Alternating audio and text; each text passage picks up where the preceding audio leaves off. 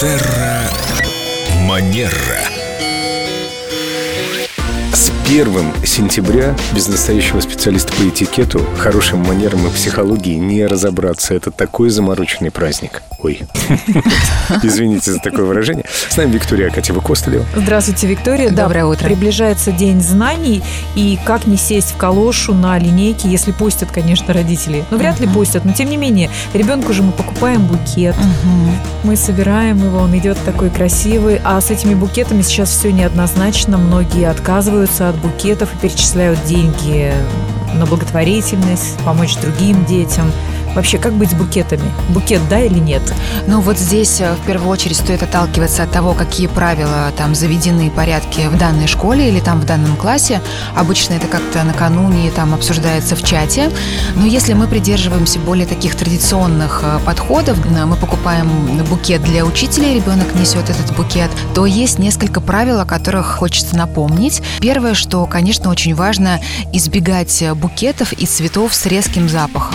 Потому что мы никогда не знаем, какую реакцию можем вызвать этим запахом. И даже если учитель прекрасно этот аромат переносит, он приносит этот букет в класс, ставит его там, и, и у кого-то из учеников может, например, разболеться голова. Да, мысль пришла в голову, что у искусственных цветов нет запаха. А вот, кстати говоря, искусственные цветы мы ни в коем случае не дарим ни при каких обстоятельствах. Ну да.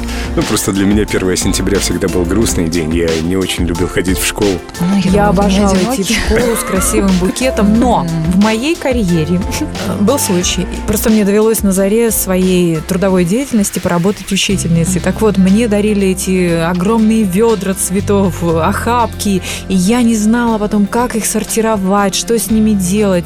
И сейчас я думаю, когда покупаю букет сыну, а как это вообще воспримут? И все разные цветы. Кто-то принес герберы, розы, кто-то ромашки, кто-то что-то невероятное, что даже не выговорить. Вот здесь единство достичь невозможно. А хотелось бы, чтобы все цветы были одинаковые, красивые.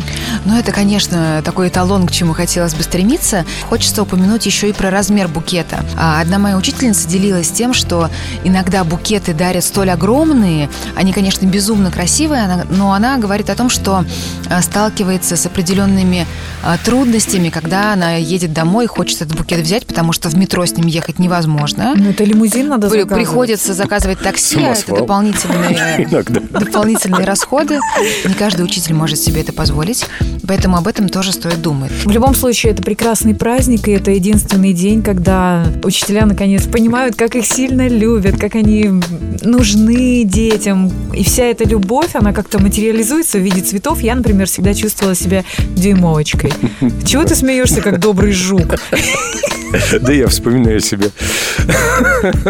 С какой любовью. Еще последний 1 нюанс, о котором хочется добавить, когда вот, Елена, да, вы говорили, что вот эти ведра а, с букетами, а, одно время, некоторое время назад я готовила материал как раз-таки, как поздравлять учителя в его профессиональный праздник, и беседовала с учителями, и многие говорили, что им было бы очень приятно, помимо цветов, также получить, например, и вазу или вазы. Поэтому, если, например, коллектив, да, там чат общий, то можно договориться, кто-то дарит цветы, а кто-то, например, может преподнести в подарок вазу. Тоже хороший вариант. Какая хорошая идея. Родительский комитет все записал. Спасибо, Виктория. Ждем вас. До новых встреч!